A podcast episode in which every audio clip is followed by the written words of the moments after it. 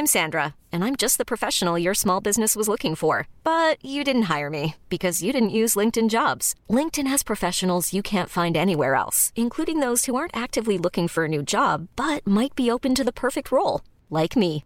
In a given month, over 70% of LinkedIn users don't visit other leading job sites. So if you're not looking on LinkedIn, you'll miss out on great candidates like Sandra. Start hiring professionals like a professional. Post your free job on linkedin.com slash achieve today. Hey, it's Ryan Reynolds, and I'm here with Keith, co-star of my upcoming film, If, only in theaters May 17th. Do you want to tell people the big news? All right, I'll do. Sign up now and you'll get unlimited for $15 a month in six months of Paramount Plus Essential Plan on us. Mintmobile.com slash switch. Upfront payment of $45 equivalent to $15 per month. Unlimited over 40 gigabytes per month. Face lower speeds. Videos at 480p. Active Mint customers by 531.24 get six months of Paramount Plus Essential Plan. Auto renews after six months. Offer ends May 31st, 2024. Separate Paramount Plus registration required. Terms and conditions apply if rated PG. Hey there, it's Michele Norris. I'm host of a podcast called Your Mama's Kitchen. When I travel, I'm usually looking for a way to find a taste of home when I'm not at home. And one of the things I love to do when I am at home is entertain. And Airbnb allows me to do that. When I was in California recently, I rented a house that had a great kitchen. And when we were sitting around the table, we're all thinking, we're in someone else's house. Someone could be in all of our homes as well. If you have a home, but you're not always at home, you have an Airbnb. Your home might be worth more than you think. Find out how much at airbnb.com/slash host.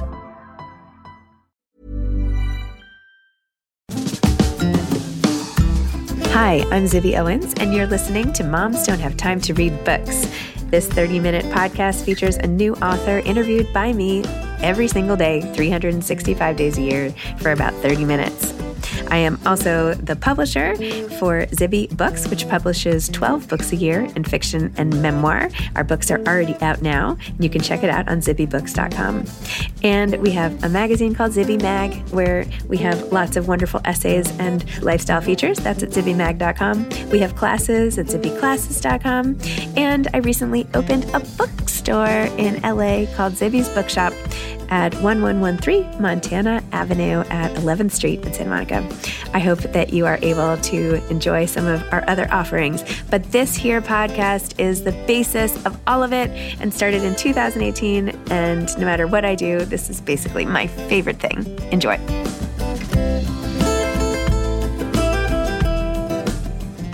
Tanya Frank is the author of Zigzag Boy, a memoir of madness and motherhood. And by the way, I think this is the first episode where I've cried myself in a very long time.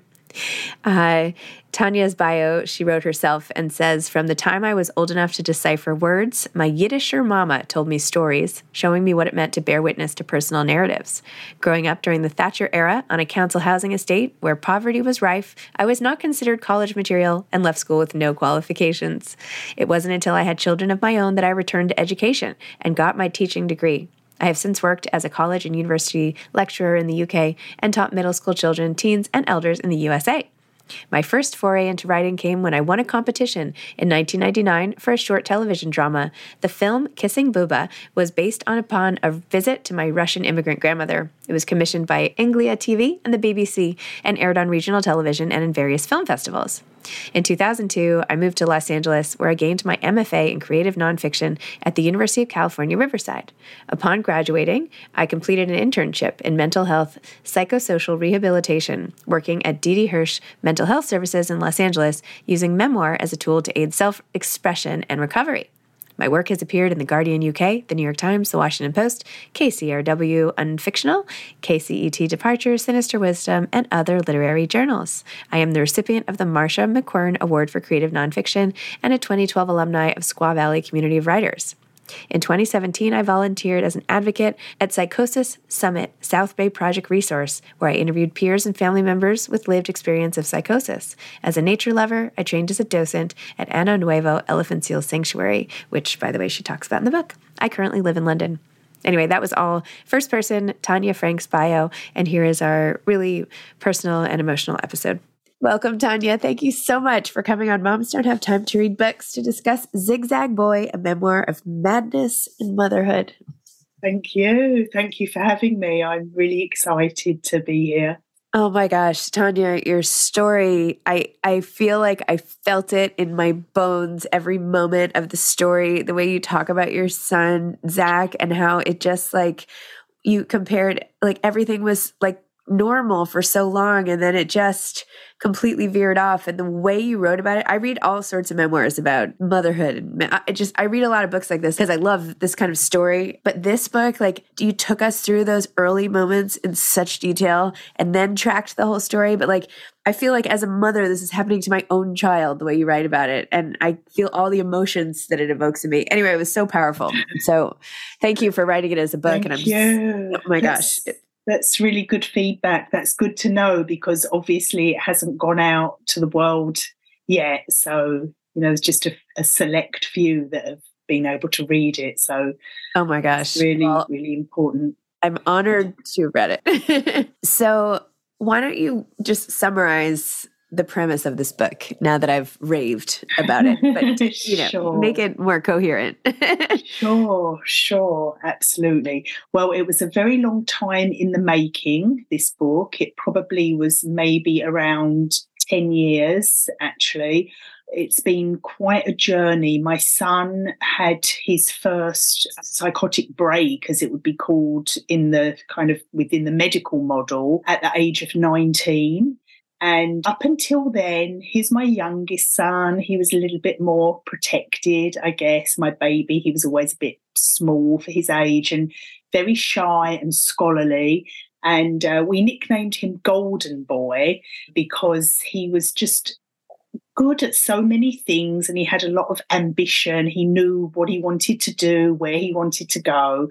And the neighbors, everybody just loved him, really. And he was kind of on track. He had a, a merit scholarship at UCLA and he was very, very studious. But then around the age of 19, he started withdrawing quite a bit. He seemed somewhat troubled and he was smoking a lot of marijuana. And um, I was brought up, you know, in quite a permissive kind of household and I wasn't really an overly strict parent, and I thought, well, this is just what high school kids do. And my partner told me about this thing in America. We were living in Los Angeles, we'd moved out there about five years before this kind of experience started. And my partner said this is called senioritis in America. And, you know, don't don't be too worried. He's just got a lot on. And I think like most mothers, I think there's this sense of protection where your mind doesn't want to go to a place that feels so challenging and so unfamiliar. So I think it did strike me as something quite out of the blue, what happened with Zach. And also because I was very unfamiliar with psychosis or altered states, as I think many of us are, I took him to the hospital because I didn't really know what else to do. And he was started on antipsychotics. And I think that although there are many people who claim that these drugs and that hospital can save their lives, so I don't want to advocate completely against such things, but in our experience, it actually added a layer of trauma and complexity that really set us off on a path that I think in retrospect was much more difficult than maybe if I'd been able to look at some alternatives, which I did later on. The book charts a 10 year period, a decade, during which time there are times where Zach is doing better. My youngest son, his name is Zach, which is why the book is called Zigzag Boy, because I called him Ziggy. We called him Ziggy or Zigzag as a, a kind of pet name.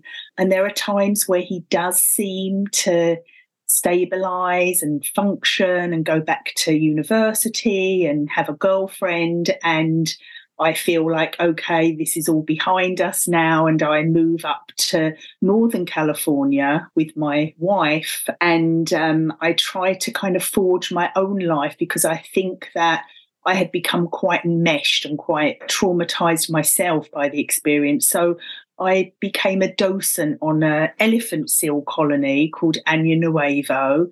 And so a lot of the book is set against the backdrop of the elephant colony, which I think gives us a reprieve, but I think also it's really a metaphor for you know the mystery of these marine mammals and the mystery of psychosis and the way that elephant seals have to let go at some point and the way I felt I had to let go at certain points as well. The book isn't an especially happy ending. It's not a Hollywood kind of you know, happy ever after resolution. And this situation is still ongoing with my son. And I think that's a little different from some narratives that I've read around addiction and mental health, which I think was a little bit of a struggle at times for the editors, especially in America.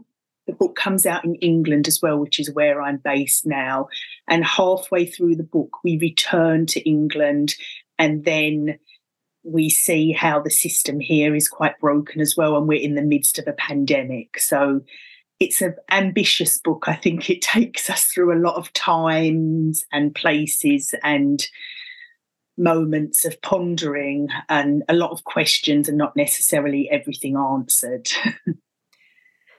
I could listen to you talk forever. I, I, think I just want to ask you like one or two more questions. Have you go on? Sure. Oh my gosh, you're so articulate, and the way you talk is reflected in the book and the way that you write.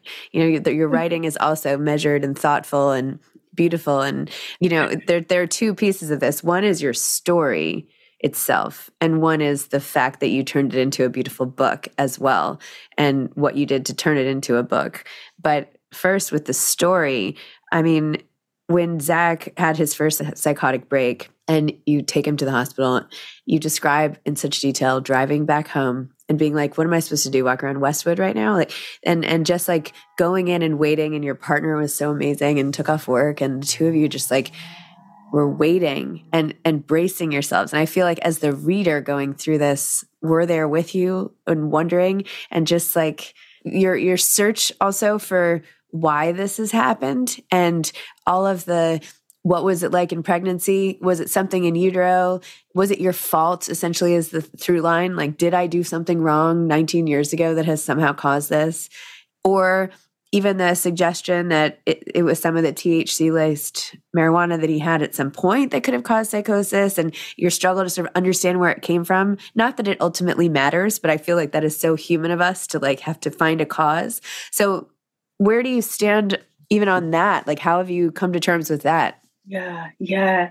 Um, I think there are times where I still look back and think, was it this moment that was the catalyst for what happened? Would it have been different if we had stayed in England and not made that move to America? Because it was a very sensitive time in Zach's life and his development, and it was really hard for him to adjust. And I know because in the years after Zach's break, I spent a lot of time trying to research, you know, just looking, poring over statistics, what could have caused this, what could have contributed. And, you know, there are definitely some studies that have been done to say that immigrants are a little more predisposed because just being unsettled in something so new and unfamiliar and not knowing the systems. And there was a period of time where it was just very uncomfortable for Zach to be in this new land and to have lost his family and his network and his friends. So there are certain times that I do go back to and wonder. But I think also I've realized that I do have to come to some kind of acceptance that I can't change and that regret is it's really um, I think it takes up a lot of energy and I think it stops me from being an advocate, which is really important. I want to do advocacy as well as be an artist. So I've tried to come to some kind of acceptance. And I also feel really strongly that trauma and epigenetics are also a big part of why so many people experience psychosis and hear voices. And it's not really, you know, I think we're led to believe that it's a disease, it's a broken brain, it can be cured with pills, a quick fix, like a lot of other things in Western society that we, you know, expect to be able to do. And I think I've learned that actually, if you dig a little more deeply and look a bit more carefully, most, you know, I think probably a very few number of people actually recover in inverted commas through drugs. And the, the side effects can be really powerful and really debilitating. And quite often it's a process. And if people are allowed to be in that process and we're brave enough and safe enough to be with them and to listen, it can actually be something. And even the hearing voices, people can talk about this process as quite a spiritual endeavor rather than, you know, I think in our society, we really do medicalize life events and our response to life events in a very different way to some other places and some other times. A lot can happen in the next three years. Like a chatbot may be your new best friend. But what won't change? Needing health insurance. United Healthcare Tri Term Medical Plans are available for these changing times. Underwritten by Golden Rule Insurance Company, they offer budget friendly, flexible coverage for people who are in between jobs or missed open enrollment. The plans last nearly three years in some states, with access to a nationwide network of doctors and hospitals. So, for whatever tomorrow brings, United Healthcare Tri Term Medical Plans may be for you. Learn more at uh1.com. Hey, I'm Ryan Reynolds. Recently, I asked Mint Mobile's legal team if big wireless companies are allowed to raise prices due to inflation. They said yes. And then when I asked if raising prices technically violates those onerous two year contracts, they said, What the f are you talking about, you insane Hollywood ass? So to recap, we're cutting the price of Mint Unlimited from $30 a month to just $15 a month. Give it a try at mintmobile.com slash switch. $45 up front for three months plus taxes and fees. Promoting for new customers for limited time. Unlimited more than 40 gigabytes per month. Slows. Full terms at mintmobile.com. This episode is sponsored by BetterHelp. Sometimes we all have stuff we need to get off our chests. Even if we don't think it's interfering with our daily life, there are some things you just haven't processed be it grief or trauma, eating disorders, anything, it might be time to work on those things. And I have a solution for you therapy. Online therapy by BetterHelp. It's designed to be convenient, flexible, and suited to your schedule. I took the brief questionnaire online where there were, I don't know, 20 questions. It didn't take long at all, maybe three minutes. And then I got matched with a therapist who could help me work on whatever. I picked trauma because even though it happened in 2001, I am somehow still not over the loss of my friend on 9 11. And it is what it is. BetterHelp is going to help. And I am so excited, especially because with my special code, instead of $80 a month, it is 10% off, $72 a month, which is so much less than traditional therapy. And you'll get a perfect therapist for you. There are 35,000 therapists to choose from, so you'll find the right one. Get it off your chest with BetterHelp. Visit betterhelp.com slash moms don't have time today to get 10% off your first month.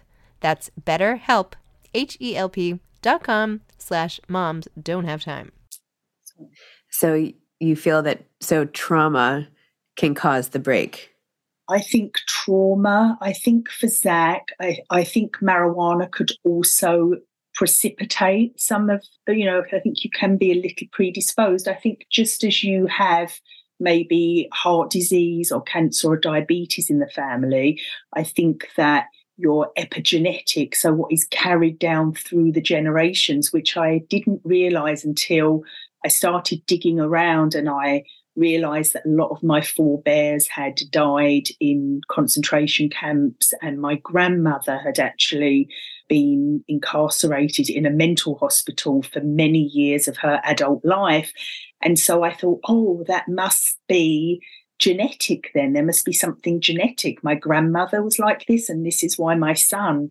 And if I find the right pill, and if I find the right doctor, and if I find out what was wrong with her, then I'll be able to cure my son. But actually, what I do think is that trauma, and there have been a lot of studies, and they are quite complex, but there have been studies done to show that our genes, you know, this kind of trauma can attach to the genes and be expressed later on. So there's a greater sensitivity. So something might happen to Zach that happened to his brother, but just because his brother didn't express it in the same way doesn't necessarily mean that it's a congenital or a genetic defect. It can just be the, you know, what is actually how it's expressed epigenetically.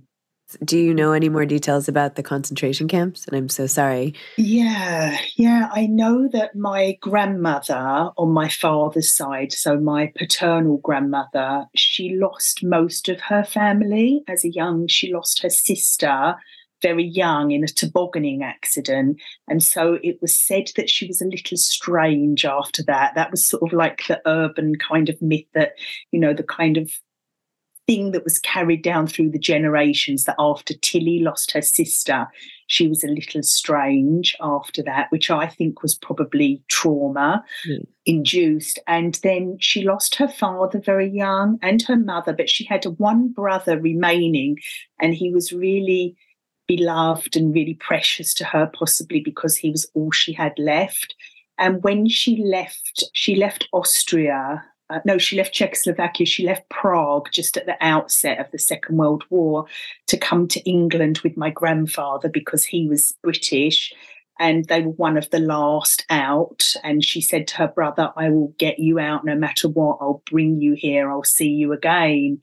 And the war happened, and he wasn't able to come here. And at the end of the war, she discovered that he'd, you know, it took a long time to discover because there was so much displacement and so many missing people. But eventually, she found out that he was killed at Auschwitz. And I think she was so bereft and so broken. And maybe nowadays she may have been able to have some therapies and counseling or something to support that process. But at the time, she unraveled with grief. It was a madness that, and she was sent to the hospital and she remained there. And it was a secret that everybody thought she had died. I grew up thinking that not knowing this story, and I actually uncovered it in the process of writing the book.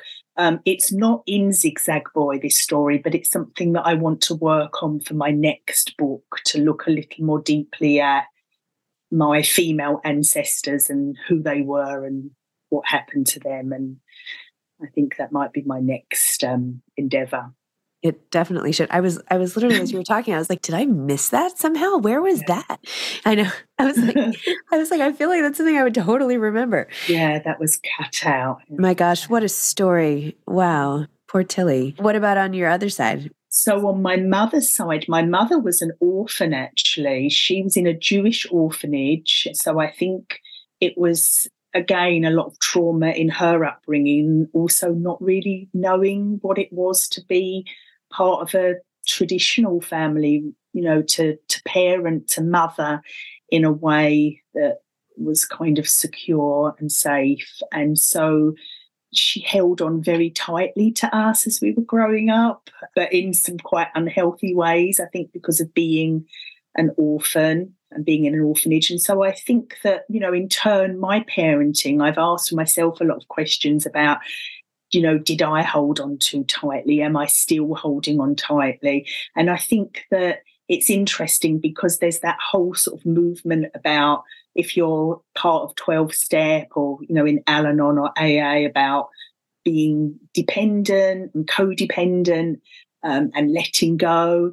But I think that when somebody has psychosis and they're extremely vulnerable, and also I'm sure, you know, even if they don't have psychosis, if they're vulnerable in other ways from substance misuse or alcoholism, I think it's very difficult. Like there was a time where Zach was homeless and I was forced to let go. I was forced that to. was so awful. When you said how, when he said how it's okay, like people gave me food and water, and you were like, I, you were just like so grateful to the strangers in LA who looked yeah. after your son at his darkest yeah. time.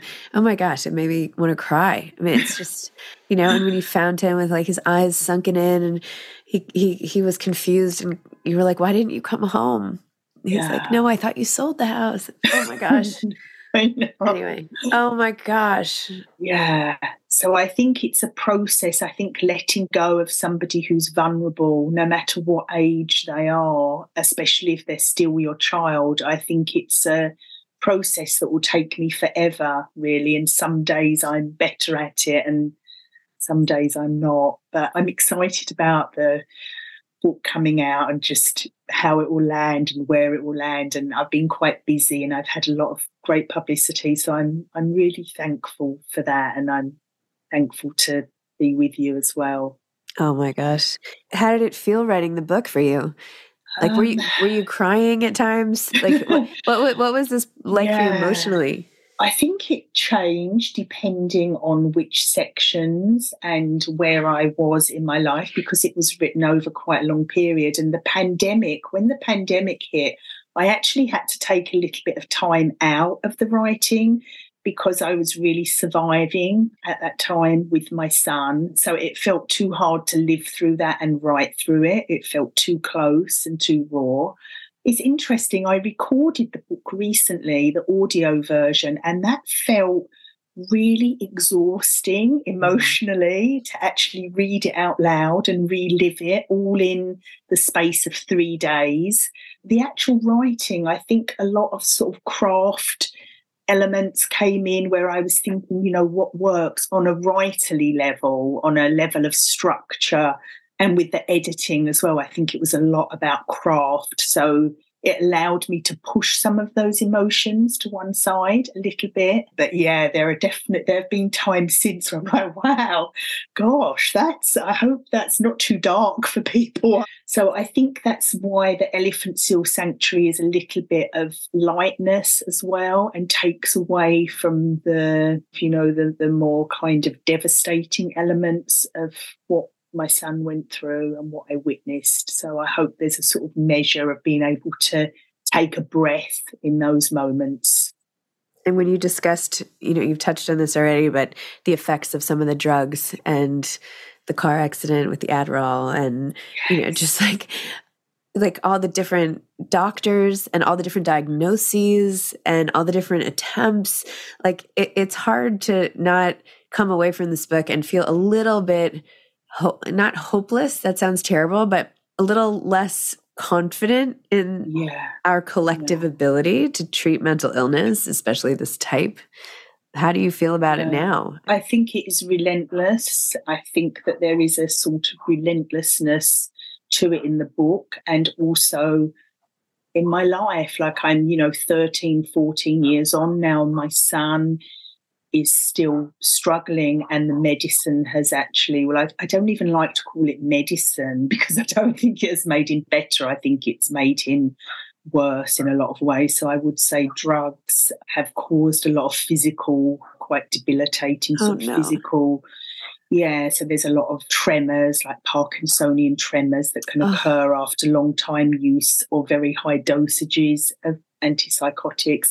And there are medicines that are used to counter the effects, but then you get into a place where you're, you know, some people are on four, five, six, a whole cocktail of drugs, and it's hard then to see what is working and what isn't and how they interact and some of the difficulties that are caused through those interactions and coming off of those drugs even if they don't work and if they're not hugely effective. Coming off can be a really hard process because the body and the brain become so dependent. The withdrawal can create some rebound psychosis which is Ugh. worse than the original. So it is hard. It is it's definitely hard. I think the thing that has really helped me and that still helps me are the other mothers in a group that i currently belong to and also mothers in a group that i belong to in america that they just become family instantly and i can reach out to them and they can reach out to me and i think not walking that journey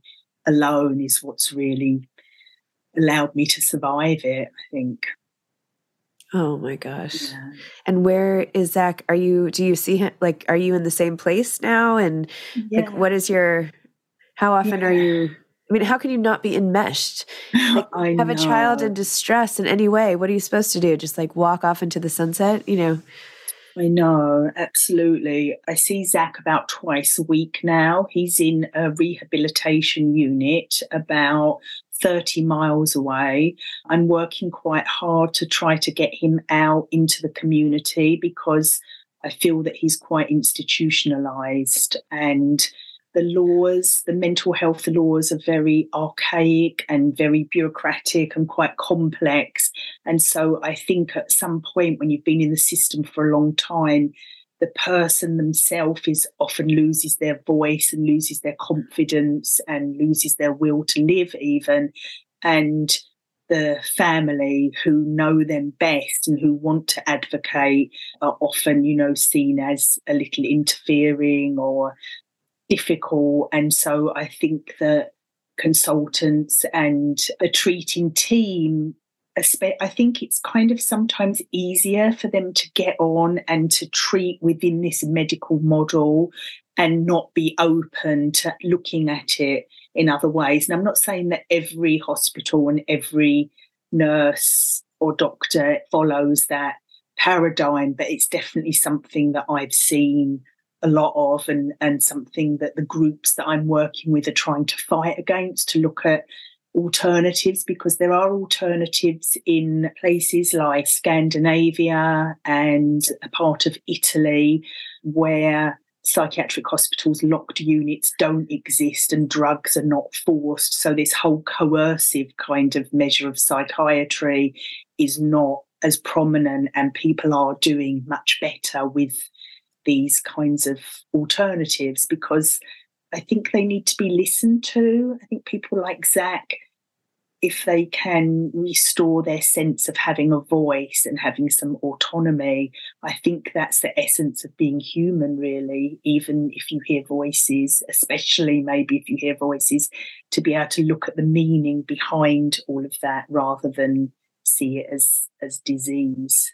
Tanya, I'm I'm so moved by your story. Mm-hmm. I'm so moved by your bravery, your strength, your ability to share with us, your complete like prowess and beauty as a writer. I, I just you're amazing and um I'm I really am. I you know, and, whenever you talk I'm imagining my own children in this situation and it, it just like what would I, you know, as every parent listening to this or reading this book will think, what would I do? What, you know, how could I help? Like, what? It's just amazing. You're you. amazing. And, you know, Zach is so lucky to have you, and you're lucky to have him, you know. Thank you so much. Thank you. Anyway, I really, I really wish you all, that. I really wish you all the best with the book. It's and and with your life and yeah, it's just really moving. So. Thank you. So appreciative. And yeah, it's definitely there are times that it does feel quite vulnerable and, and quite exposed. Of course, it, it, it's going to, but I feel driven. I feel like it's too crucial not to get the story out there. Wow. Thank you. Okay. You're making me cry. Okay. All right, Tanya. Have a great day. See okay. Bye-bye. Bye. Thanks for listening to this episode of Moms Don't Have Time to Read Books. Don't forget to follow me on Instagram at Zibby Owens and at Moms Don't Have Time to Read Books. Also, sign up for my newsletter at zibbyowens.com and sign up for my virtual book club and meet lots of authors on Zoom every other week. Thanks so much to Steve and Ryan at Texture Sound for the sound editing. And thank you to Morning Moon Productions for providing this fantastic intro and outro music.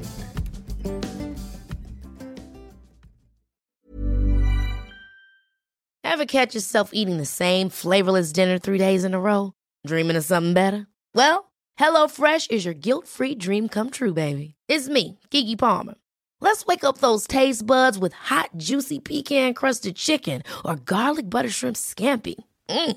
Hello Fresh. Stop dreaming of all the delicious possibilities and dig in at HelloFresh.com. Let's get this dinner party started. Even when we're on a budget, we still deserve nice things.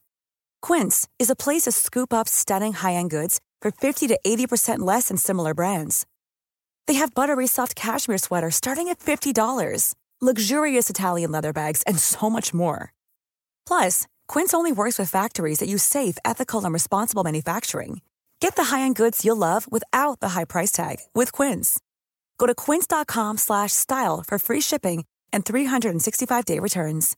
Hi, I'm Daniel, founder of Pretty Litter. Cats and cat owners deserve better than any old fashioned litter. That's why I teamed up with scientists and veterinarians to create Pretty Litter. Its innovative crystal formula has superior odor control and weighs up to 80% less than clay litter. Pretty Litter even monitors health by changing colors to help detect early signs of potential illness. It's the world's smartest kitty litter. Go to prettylitter.com and use code ACAST for 20% off your first order and a free cat toy. Terms and conditions apply. See site for details.